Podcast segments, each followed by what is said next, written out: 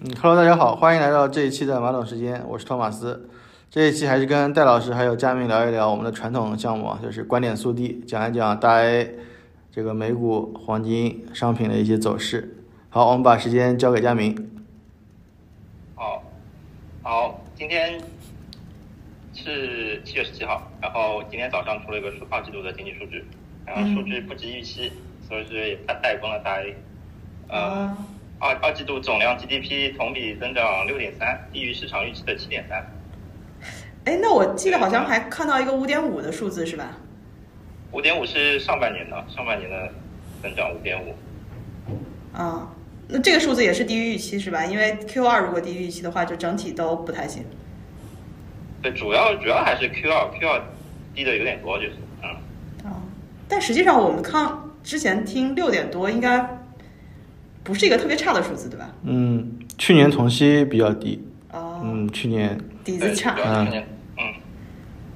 对，去年那时候正好疫情嘛，然后啊。这个数据非常难看，去年。那大 A 就是今天，所以今天整个低开低走，就大 A 就根本没有站起来，对吧？对，是的，现在当然尾盘好像是还是收了些，尾盘估计估计有主力在跑。嗯，尾盘可能想明白了，大家的预期不应该这么高，数据很差，但是预期也很高。对对对对，感觉最近一段时间都是在降预期嘛，就是从年初的这个好像要一下复苏、蓬勃风蓬勃增长，然后到整个就是，我记得我们聊这个观点速递，基本上就是在说这个预期其实不应该放那么高，这样子，对吧？嗯，看来大家的预期还是没没有到底。啊，对，就是之前还是预期打得太足，然后现实还是比较打脸，就是啊对，主主要还是地产地产数据非常差，然啊后六月商品房销售面积单月同比负百分之二十八，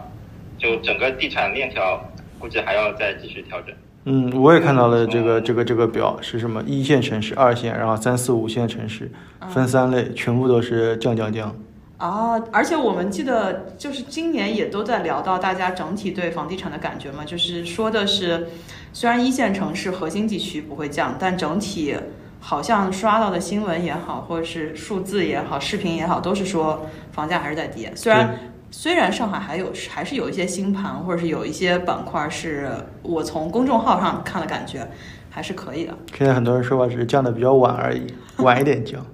都会降。对，呃我反正我郊区郊区的房价好像降的有点有点降的，然后问了一些中介，中介反应好像还是觉得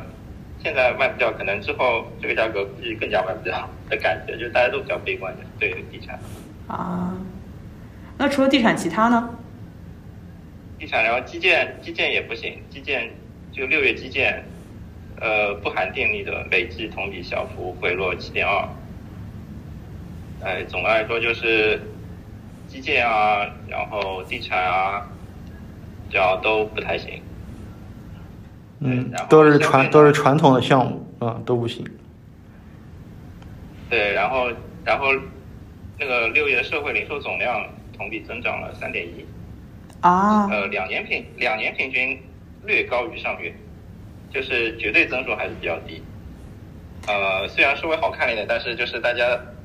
就是当前的社会财富效应还是非常弱，居民性消居民消费信心也非常弱，消费几乎几乎也是看不到好的地方。哎，但是消费增速，对，你说但是我今天其实去专门看了一下六幺八的数据啊，嗯，就六幺八的数据其实没有特别差，但是，呃，总体来说就是增速没有之前想的那么好了。嗯，整体来说的话，我看一下就是，嗯、那个说六幺八全网的商品交易是达到了七千九百七千九百八十七亿元，也还是连续六年的新高。是全网数据。对对对对对，就是包括各各平台，而且比去年多了大概一千多亿元，比一九年的话增长的是四千八百多亿元。不过我对这种数据嗯不是很看好，为什么？就是因为现在我们做这种消费节的这个套路很多，啊其实基本上是把大家一原本是一周的东西买 了，现在是把大家一个月，就现在一这个年半年这种对预热特别长，对对现对在预热感觉之前一个礼拜，后来一个月，后来两个月，现在感觉他妈一个季度在预热嘛，一直在预热，然后还预售各种这种我各种就早算法就对吧不参加，但我觉得参加的人就是。嗯，真的有可能像你说，就是真的是把之后半年买的，或者之前忍着又没有买的，嗯放在那里一起买。就对，它这个囤数货，的效应比较大。对它这个数据，我感觉是把这个盘子从几个地方挤到一个时间点去了。对，但是总的来说，虽然说还是继续增长，主要可能大家担忧的点还是说这个增速降缓，而且增速已经达到三年的低点了。那如果过去三年就其实是带着疫情的嘛，那过去三年本来就低，你恢复之后的这个增长速率确实没有达到，还是三年最低的话，那其实就可能反向的，这就是验证了一下刚才佳明说的这个。呃，零售数据对吧？社会零售数据的这个总和，社会零售数据，嗯，对，但是而且然同后，啊，你说，对我我顺便看了他除了电商之类，还说了一下那个传统零售。传统零售的话，说的是五月的社零同比增长是十二点七，然后增速放缓。但是这个里头有一个，你们知道吗？在消费品里头有一有一个板块特别热，能嗯猜测一下？消费品板块，嗯就是你买的各类商品里头，因为他基本上会去看什么，呃，美妆护肤，然后就是家居洗护，对吧？还有粮油这些，这些就是一般消费品。但是有一个品类，跟我们日常聊到速递的时候也有关系，有一个品类今年特别棒，来，佳明你猜猜，我猜不到，放弃。 我我看到的是汽车，但我不知道算不算消费啊？汽车是算消费吗？汽车你说的消费包不包括算，不算你不包括消费对，对对，零售，你们猜一下，零售啊，嗯，还是公布答案吧。嗯猜不啊，佳明你要猜吗？我感觉他已经有答案呼之欲出猜，猜不出来，猜不猜不出来。黄金珠宝，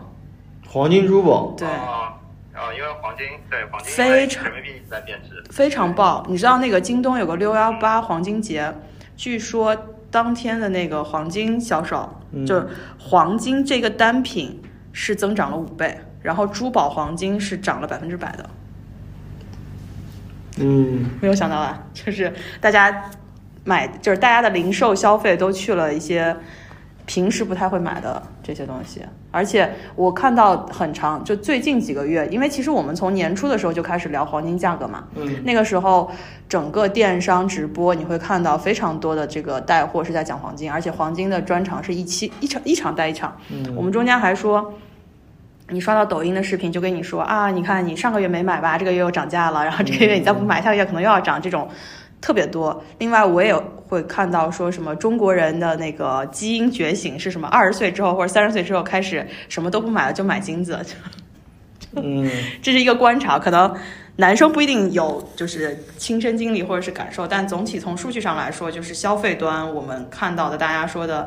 那个六幺八的结果，虽然说总体量还可以，但这个萎缩还是增速是渐缓的嘛。嗯然后不同的品类里头也是有一些放缓的迹象，这配合刚才佳明说，整个消费端是没有特别明显的。就是报复性的消费或者是增长，嗯，那除了消费呢？就是？呃，除了消费的话，就是六月工工业增加值同比增长四点四，嗯，百分之四点四，然后单月同比和两年平均同比略高于上月。呃，然后就是就主要是和六月工业品价格普遍反弹有一定关系。这个就是还是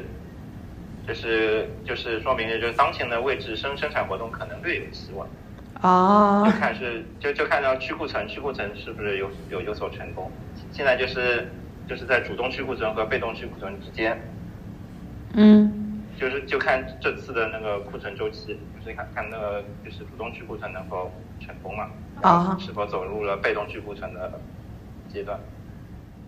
那我们我们其实这个工业数据在上个月也稍微还可以，对吧？我记得当时在聊速递的时候，嗯对那也就是说似乎有那么一点点迹象是对是有的，对，啊，嗯，好像之前的那个之前的那个社融数据也还可以。对，社融也可以。就是总体来说，二季度经济较一季度有所放缓，然后六，但是同时六月经济六月份的经济环比下滑速度有收敛的迹象。啊，就是已经没有那么差了，就就有一种快要到底的感觉，是吧？对对对，就是库存周期应该还在往下走，就是应该还在在主动去库存还在走，但是库存可能要见底了，就是就是现在就是要观察后续那个需求需求方需求能不能就是企稳，啊就是呃然后然后就是原材料库存是否见底，然后这这个这个就是那个进入被动去库存阶段的一个重要特征。就在等拐点了。对对，就看那个就是库存能不能见底，然后价格能不能寻底，然后看能不能进入被动去库存，就是快了，嗯快到黎明 了，黎明前现在。现在应该是最黑暗的时候，是吧？对，那然后嗯然后就说说那个 CPI 数据和社融数据，嗯就 C CPI 的数据还是比较悲观的，因为 CPI 的那个年增率是百分之零，嗯就是反正大家现在其实都认为应该是进入通缩的一种状态了，就是。啊对，但 CCPI 主要主要的原因还是那个耐用品回落拖累，就是就是食食品食食品价格就是降幅嘛，嗯然后另外一个就是其他的一些商品，主要是一些家用器具，啊，就是可能大家地产地产不搞了，反正家具可能也不买了，嗯就这这两个是比较拖累的，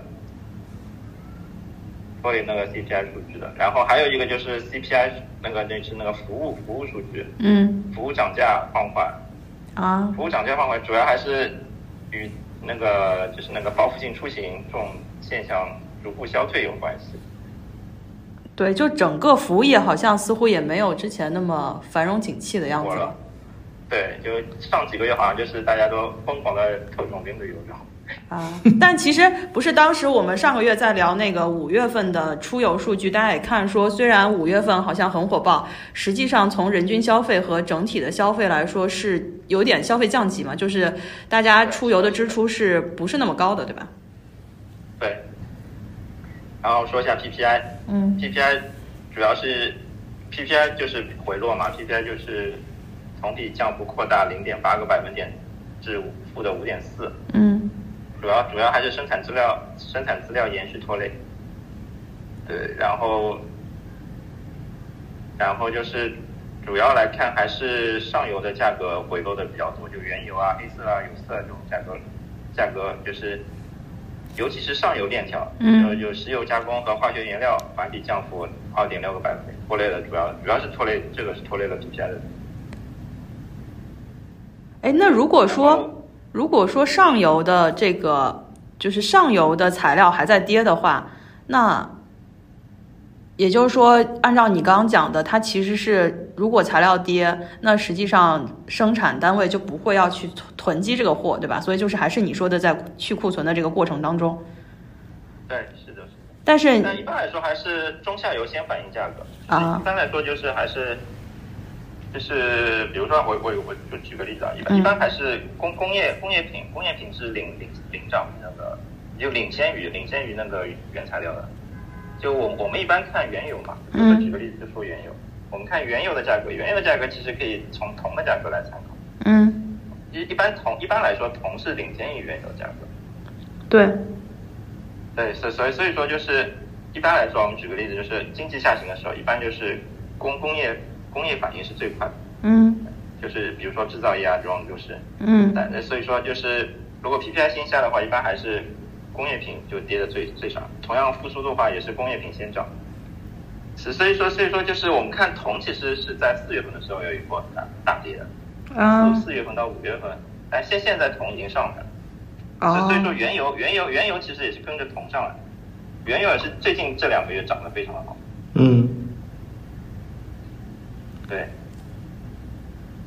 所以说我觉得我还觉得铜如果一直能持续往上的话，说明经济景气还是比较好的。但同样，铜和上证其实也是有很强的关系，所以说我们还是要紧紧盯着铜了，铜这个指标，铜这个价格来看。哦，那你从你这个观察的角度来说，铜像你说的四月份已经涨了嘛？那现在的铜的价位是继续涨呢，还是它有回落调整呢？铜一直在慢慢往上爬，我看一下，铜的话，从是四月份四月四月中旬四月中旬一波大跌，跌到五月底，然后嗯五月五月五月二十五号开始一直在涨，一直在往上反弹，哦，现在也还在涨是吧？对，现在还在涨，所以按照你还能再涨，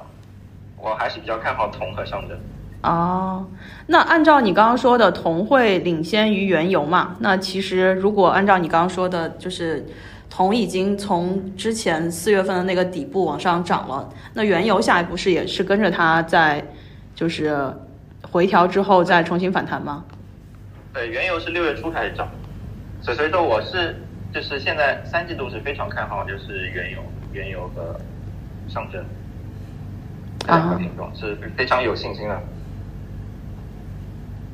好然的后，我们说一下社，我说说一下社融数据，社社融数据就是超预期嘛，嗯就是呃一个是就是央行公布了六月份的社融数据，嗯然后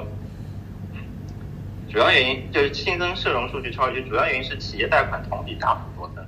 哦，就是企业贷款非常增，增幅非常多这次。那就是然后说，那就是按照我们之前说的，就是那个投资或者是消费，对于刚才房地产的一些数据来说，实际上消费端并没有起来，但是从你说的工业数据以及社融里头的企业投资，那就相当于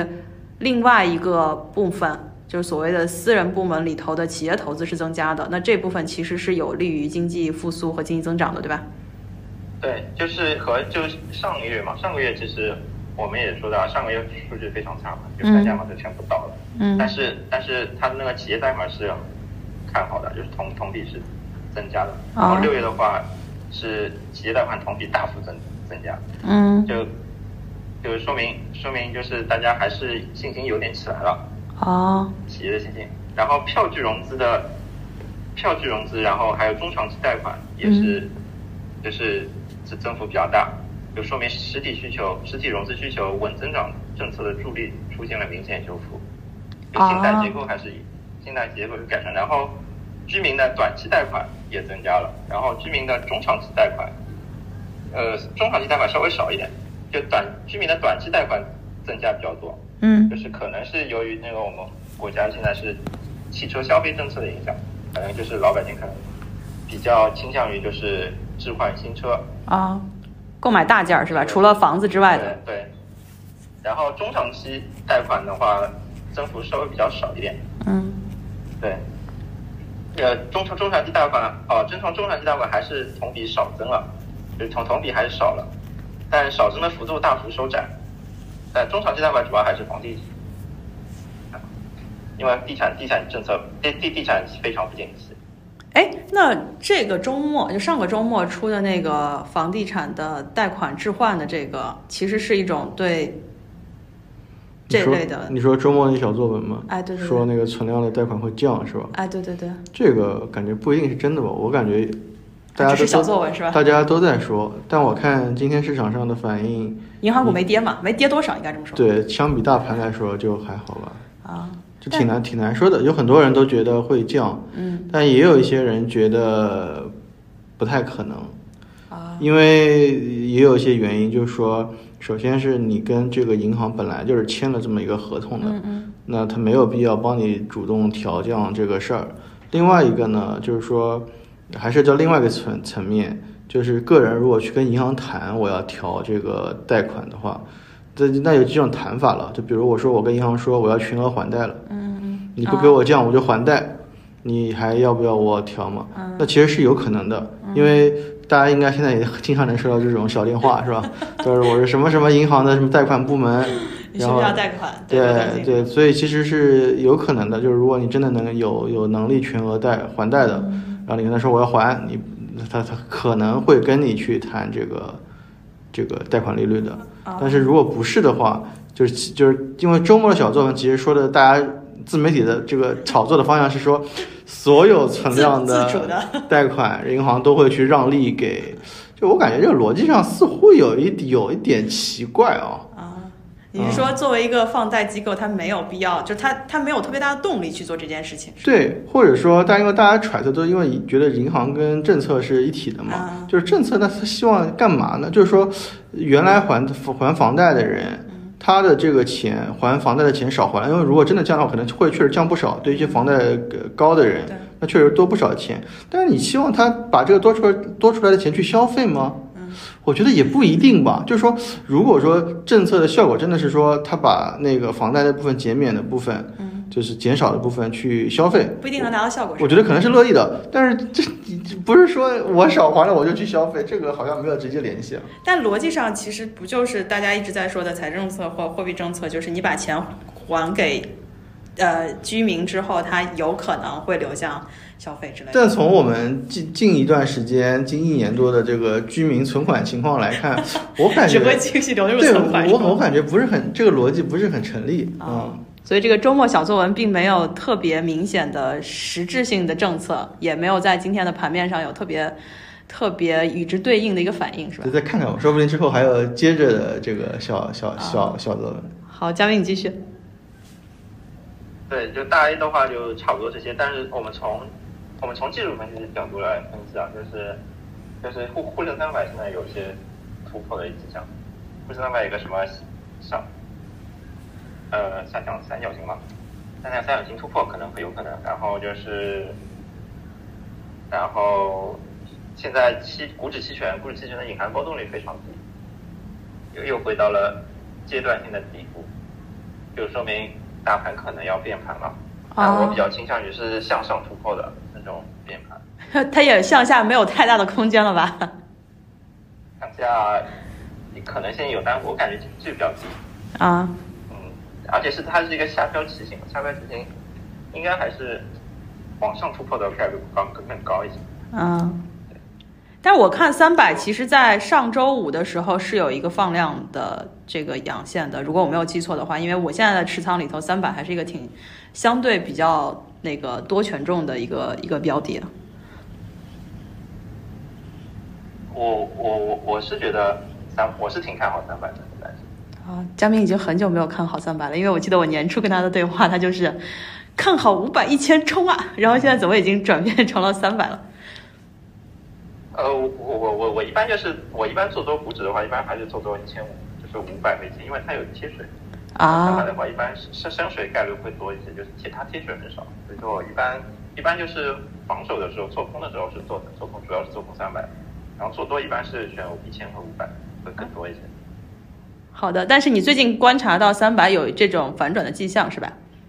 对，而且隐含波动率期权的隐含波动率非常的低，随时有可能变盘。好的，那你继续。对，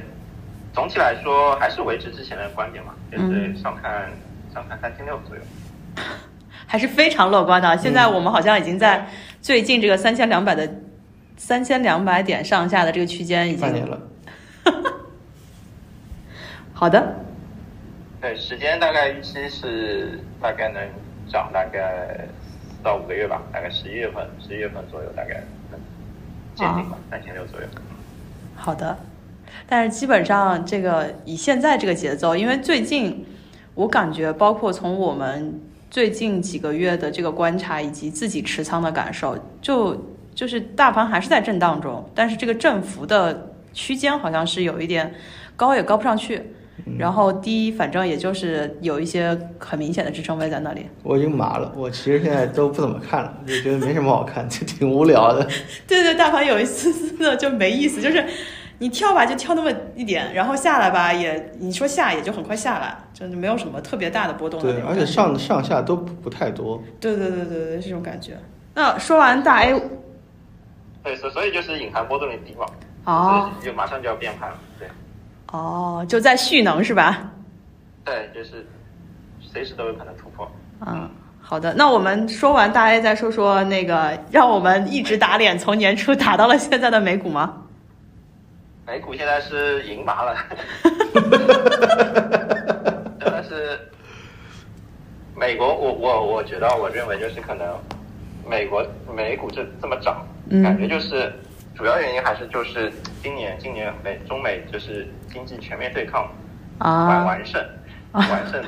这产生的结果，就是 KO 是吧？嗯，对。然后我们看一下数据吧，数据的话，其实就是它的 PPI 和 CPI 还是在就是往下，但是往下的幅度呢不是很大。嗯呃，所以一般就是大家市场预期呢，就是觉得它现在软着陆的可能性和不着陆，就是正常着陆，就是就是 no 就是软着陆和 no landing 的，就是不着陆，就完全不衰退是吧？对，完全不衰退，这两个预期在博弈。嗯，已已经不已经不不炒作衰退了，反正这个这个词已经 好像已经不说了。现在毕竟过去一年已经让就是要喊做空美股的人纷纷被打脸的，付出了真金白银的教训嘛。对，太离谱了。嗯，然后失业就是，然后看劳动市场，劳动市场的数据，呃，劳动市场的数据主要还是看那个失业人口和职业空缺的比例，嗯现在比例是一点六，就是还是就是非常的高，就是劳动市场还是比较紧张的。然后就是按照美联储的说法，美联储的说法，它去年提到这个失业人口除以那个职业空缺这个指标嘛，嗯美联储认为要回到一到一点一的区间是比较合理的，现在一点六就是明显很高。所然以后所以意思是它的失业人口还是失业人口数还是高的，对吧？啊不，失业人口是，呃呃，失业人口虽然高，但是它职位空缺很少。就就是怎么说呢？就是它的劳动市场还是还是比较紧张的，就是主要是供给少，供给少，然后劳劳动力劳动就主要主要还是供给的问题，就供给这块非常的无解。就除除非就是美国要放开移民嘛，哦，现现现在现在主要是还是职业空缺的这个问题，供供给供给就是非常少。你的意思就是说就是，你的意思就是说，职位的那个就是需要招人的岗位还是很多的。啊，不是，呃，职业空缺不，职业空缺比较少，就是职就是，啊、呃，就是就是他的意思就是说，现在岗位不缺，啊，嗯，但是但是需要找工作的人多嘛？呃，没错让我吧？想想这个，对的，是的，就是失业的人多，但是没有这么多岗位给这些失业的人，所以有一点六嘛，对吧？对啊呀、啊好像反了，让我想想，啊，你不好像是有点不太不太，你再看一下，让我想想，对我有点不太理解这个逻辑到底说明的是一个什么东西。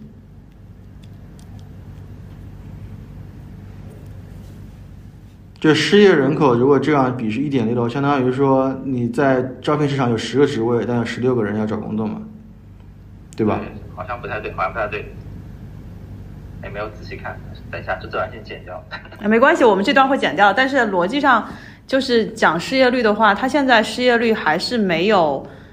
呃，因为逻辑上是 CPI 如果降下来的话，它的失业率会增加嘛。但是我们一直说美国经济还可以的原因，就是看它的失业率也没有因为加息控制通胀而去影响到失业率，对吧？嗯嗯，哦，应该反了，反了，反了，写反了。啊那你重新说一下好了。应该是 jobs 那个 jobs 应该是职位除以失业人数。啊，所以你，所以你就是有十六个位子，但是只有十个人嘛，嗯是吧？对对对，写写写写反了，写反了。啊，那你重说一下吧，我们我们回来说一下，还是说美股吧。哦好，我们讲完大 A 之后，来说说就是整个从今年年初到现在一直被打脸的这个美国股市啊，美股实在是太优秀了， 就赢麻了是吧？ 赢麻了，赢麻了。对，啊我我觉得，我觉得还是主要是这次今年吧，二零二三年中国和美国在经济大战这波经济大战、财富大战中，中国输的比较惨，美国赢了赢麻了嘛。啊我觉得这应该是反映在了美美股上。然后从宏观的数据来看，呃，CPI 和 PPI 虽然有下降，但是下降的不多，就是还是在市场的预期中，就是预期就是预期是软着陆和不着陆。啊那现在市市场一般就是考虑这两个，在博弈这两个之间的博弈。嗯，然后就是嗯原来说的前前几个月说的那些什么硬着陆这种，已经不说了，市场已经 没有人敢再说美国要要做空美国是吧？已经不认为会硬着陆了。嗯然后从劳动市场来看，劳动市场有劳动市场有个指标，嗯它就是有个职位空缺，职位空缺除以那个失业人口这个指标。嗯这个指标呢是美联储在去年几次演讲中提到的最关心的一个指标，嗯就是这个指标现在是目前目前这个指标是用来衡量就是劳动力市场，美国劳动力市场。嗯然后现现在现在现在是一点六，嗯但美联储觉得呢要回到一一到一点一之间的区间是比较合理的。啊。嗯哎，但这个其实跟我们之前聊的那个整个全球市场从美国开始的这个裁员是挺不一样的。嗯就如果按照它这个比例是一点六的话，意味着空缺的职位是多于需要找工作的人嘛？说明他裁了之后的这个欧本也很多，可能只是缩减缩减成本， 啊把一些这个贵的人砍掉，啊招一些便宜的人进就去。调整了一下就是工种的结构，所以有可能是把高薪的不产出的给砍掉了。对，而不是说，呃，把这个人砍掉，然后把招聘停掉，啊然后来缩减成本。现在看来好像不是这种情况。可能是一轮新的优化吧，就是也有可能是这个就业市场它的结构不太一样，需要的可能更多的就是我们说的无法被 AI 代替的蓝领工人之类的。嗯对，尤其是服务业这块，服务业的需求非常的旺盛，然啊，后就是就服务业这块需要大量的劳动力嘛，然后供需不匹配，然后导致企业也不敢裁员，只能加加工资，留住员工，然后员工一直有工作，然后有钱就有购买力，然后消费就好，然后就买买买。哇，那是不是表示我们现在就是如果移民去美国，可以考虑的就是去做服务业？以前不是奔着什么码农去的，现在可以考虑什么什么美甲呀，然后什么呃家里修修电器的这些这些工种哦是对吧？对，啊，是的，是的。需要需要蓝翔培训一下中。国现在中美就是两边景象完全不一样。哦，是啊，就嗯中国还是、我觉得裁员这波还是挺影响大家整体的，就是经济经济气氛的吧。嗯，那其他呢？对，然后，然后的话就是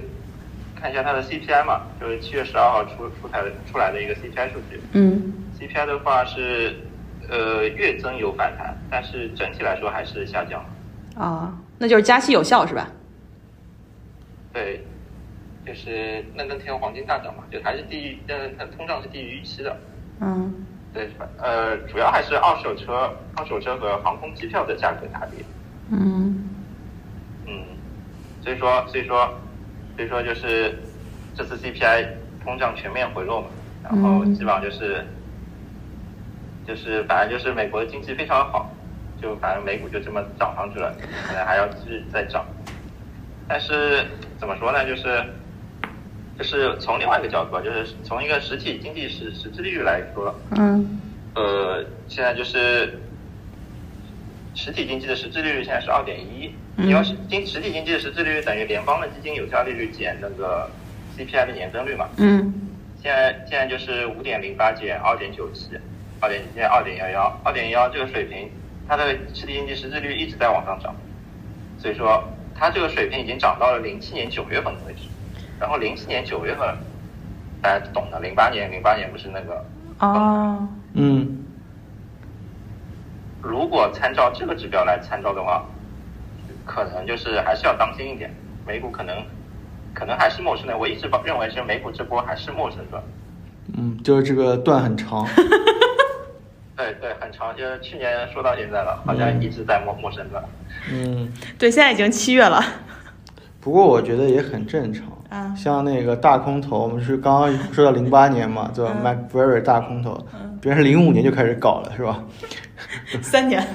对，这个所以我觉得这个事儿，这十点这个事儿，啊，真的是很难说，对吧？对，就是择时是一个感觉在各家都遇到困难的地对，方。虽然你知道这个事儿肯定有要发问生题，但它什么时候发生，真的是不好说。嗯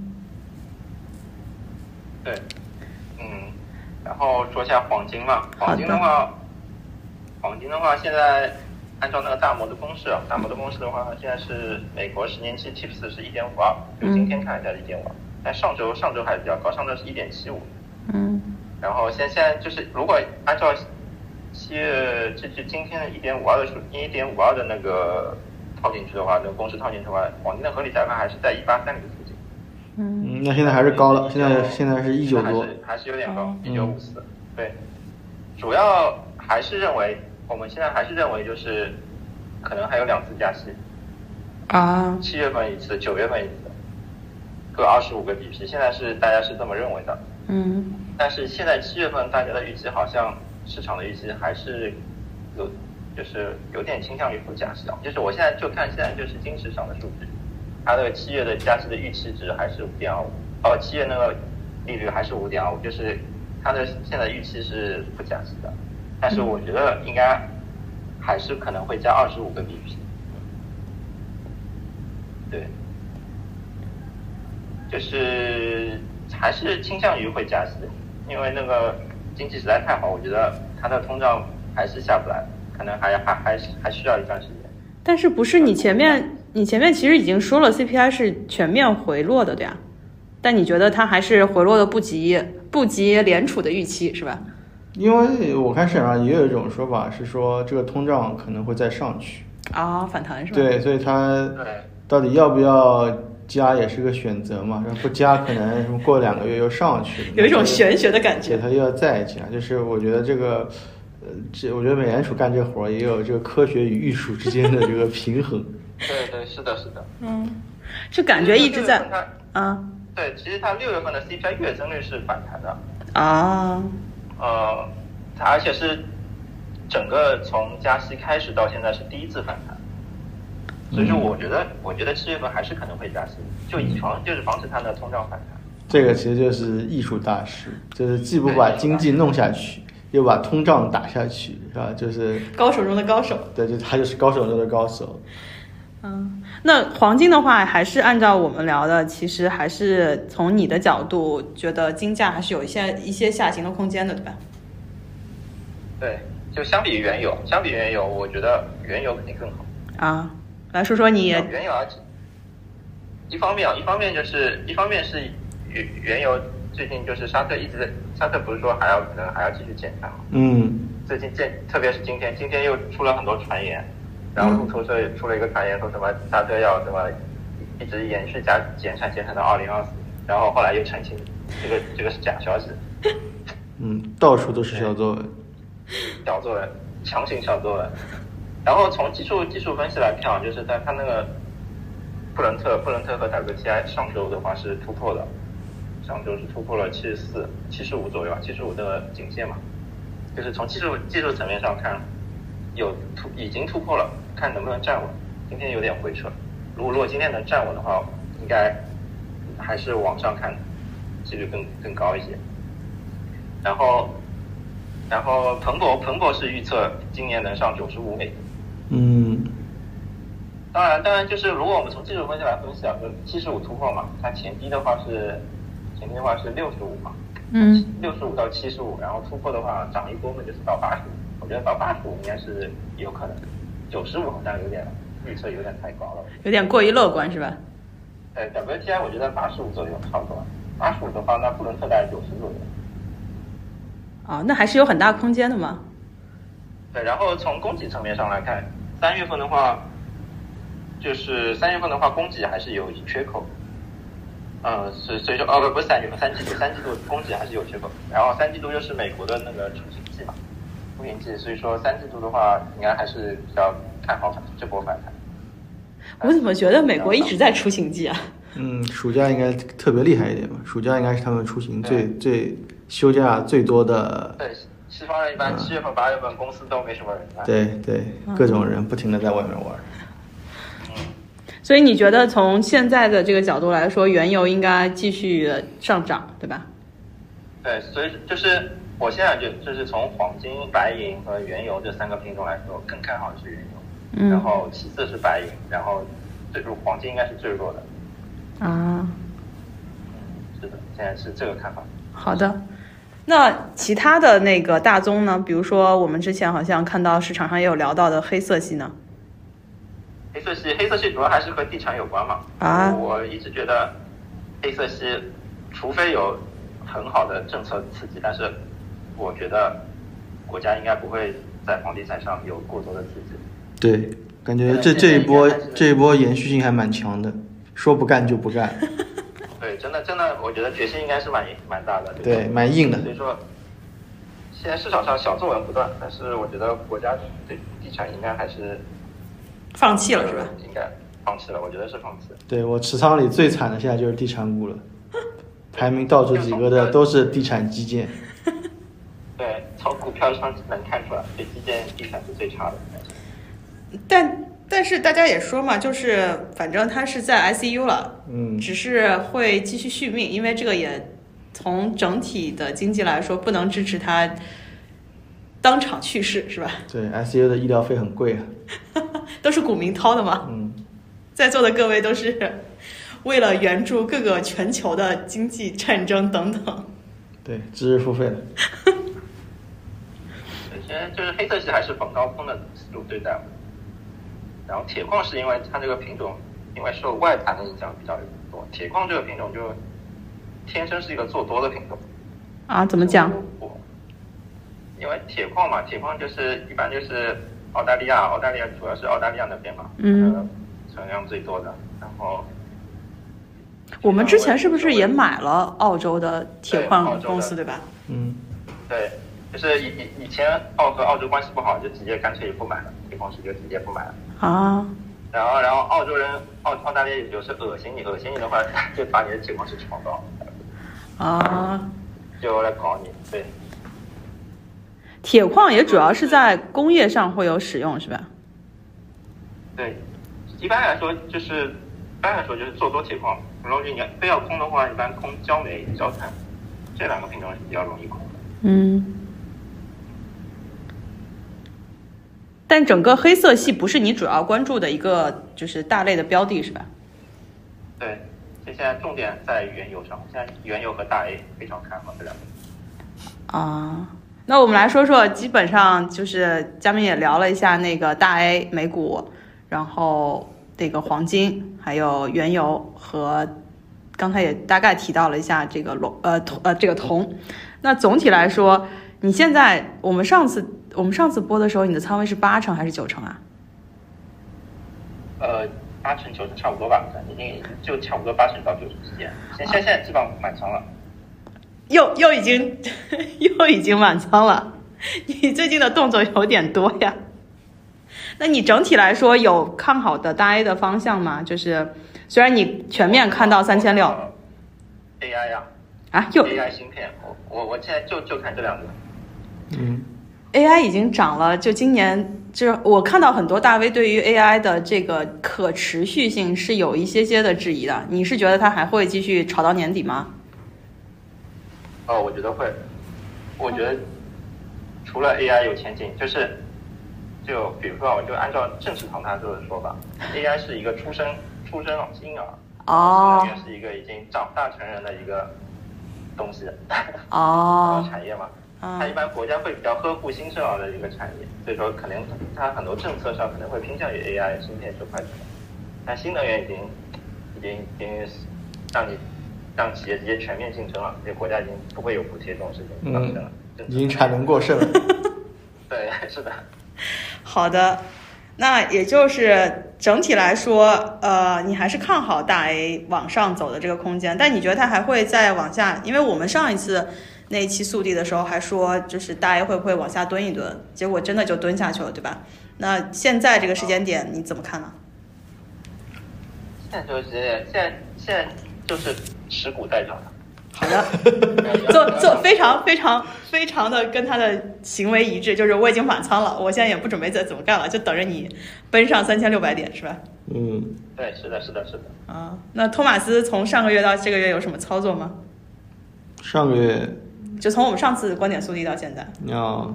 最近好像还赚了一点啊，就是上次梳理到这次梳理之间。嗯然后我我其实没什么操作，我就几个小操作，嗯就是之前的那个转债做了一些低价转债的这个轮动，啊因为我我之前感觉低估了这个低价转债的风险 ，啊，因为最是近有那一些暴雷个还是什么？最近那个蓝盾已经正式退了嘛，啊然后我感觉现在这个转债的风险应该是比之前要更高了，嗯嗯，所以就是以后退市常态化，肯定还会有更多的暴雷的。所以我感觉我之前买多了，啊，所以我现在的策略是说，就是每隔一段时间去看一看有没有这个一百块以下的，嗯，然后先在，因为它一般跌下来嘛，肯定是爆了什么事儿了嘛，啊要么公司经营有问题，要么就是做假账，要么就是干嘛干嘛，反正听上肯去都不是什么好嗯事。对对对，反正肯定是爆了点什么了。所以我我现在就是一个买彩票的心理嘛，就是我就买两注，就是我每个呢就一定是买两你好注。分散啊，对，就是呢，我先在它下跌的过程中先买一注，就是它低观于察仓嗯低于一百之后呢，先买一注，但可能是刚跌破一百，有可能是等它跌多一点，看具体情况，就看我怎么看这个它这个暴雷的这个严重性了。嗯先买一注，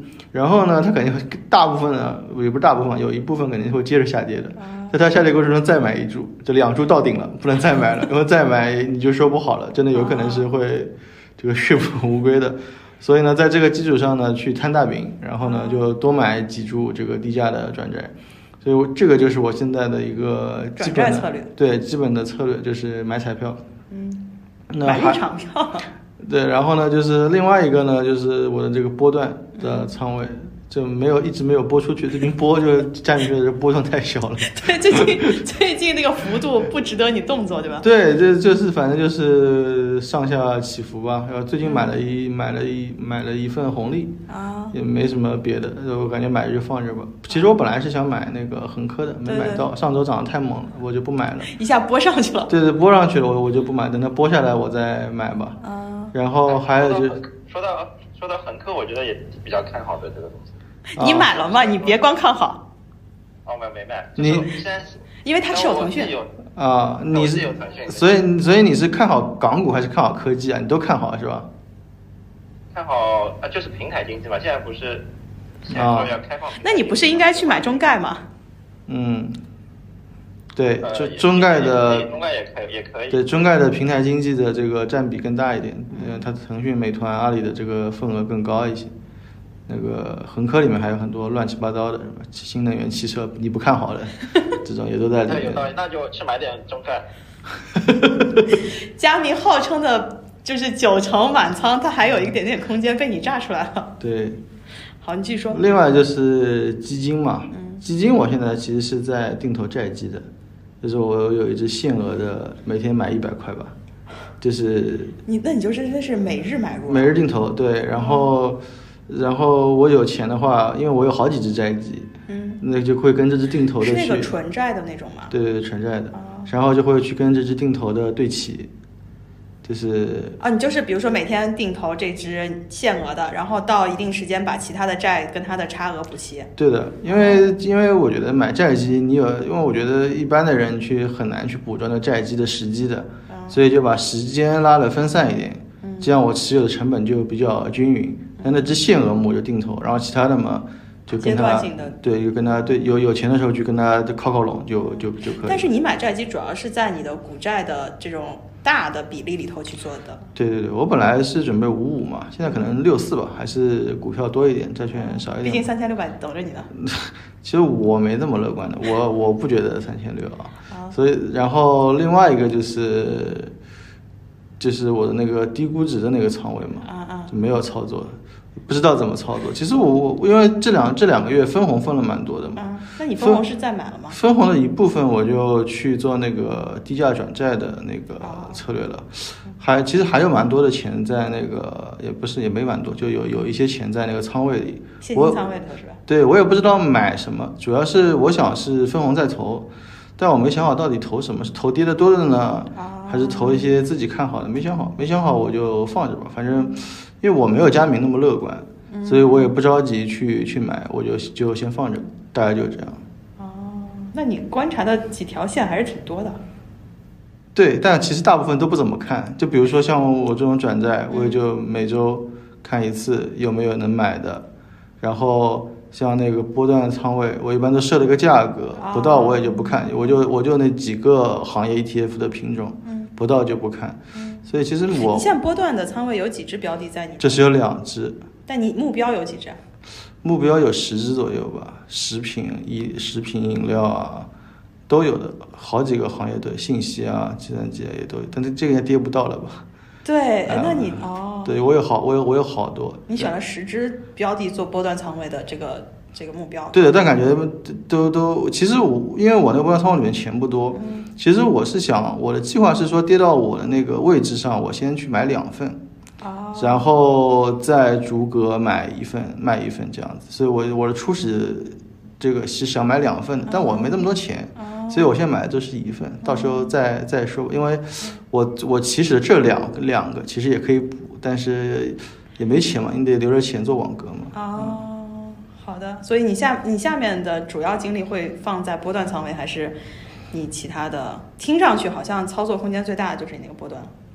对，但我最近其实没都没怎么看，就有点放弃了。就是躺平因为有的时候，我觉得我这个策略比较大的好处就是想看就看，不想看就不看了。啊，因为你都设好那些点了嘛。对的，有一些硬的指标，因为我低估值的这个本来是说这个如果能涨幅很大才会卖的， 现在完全没有，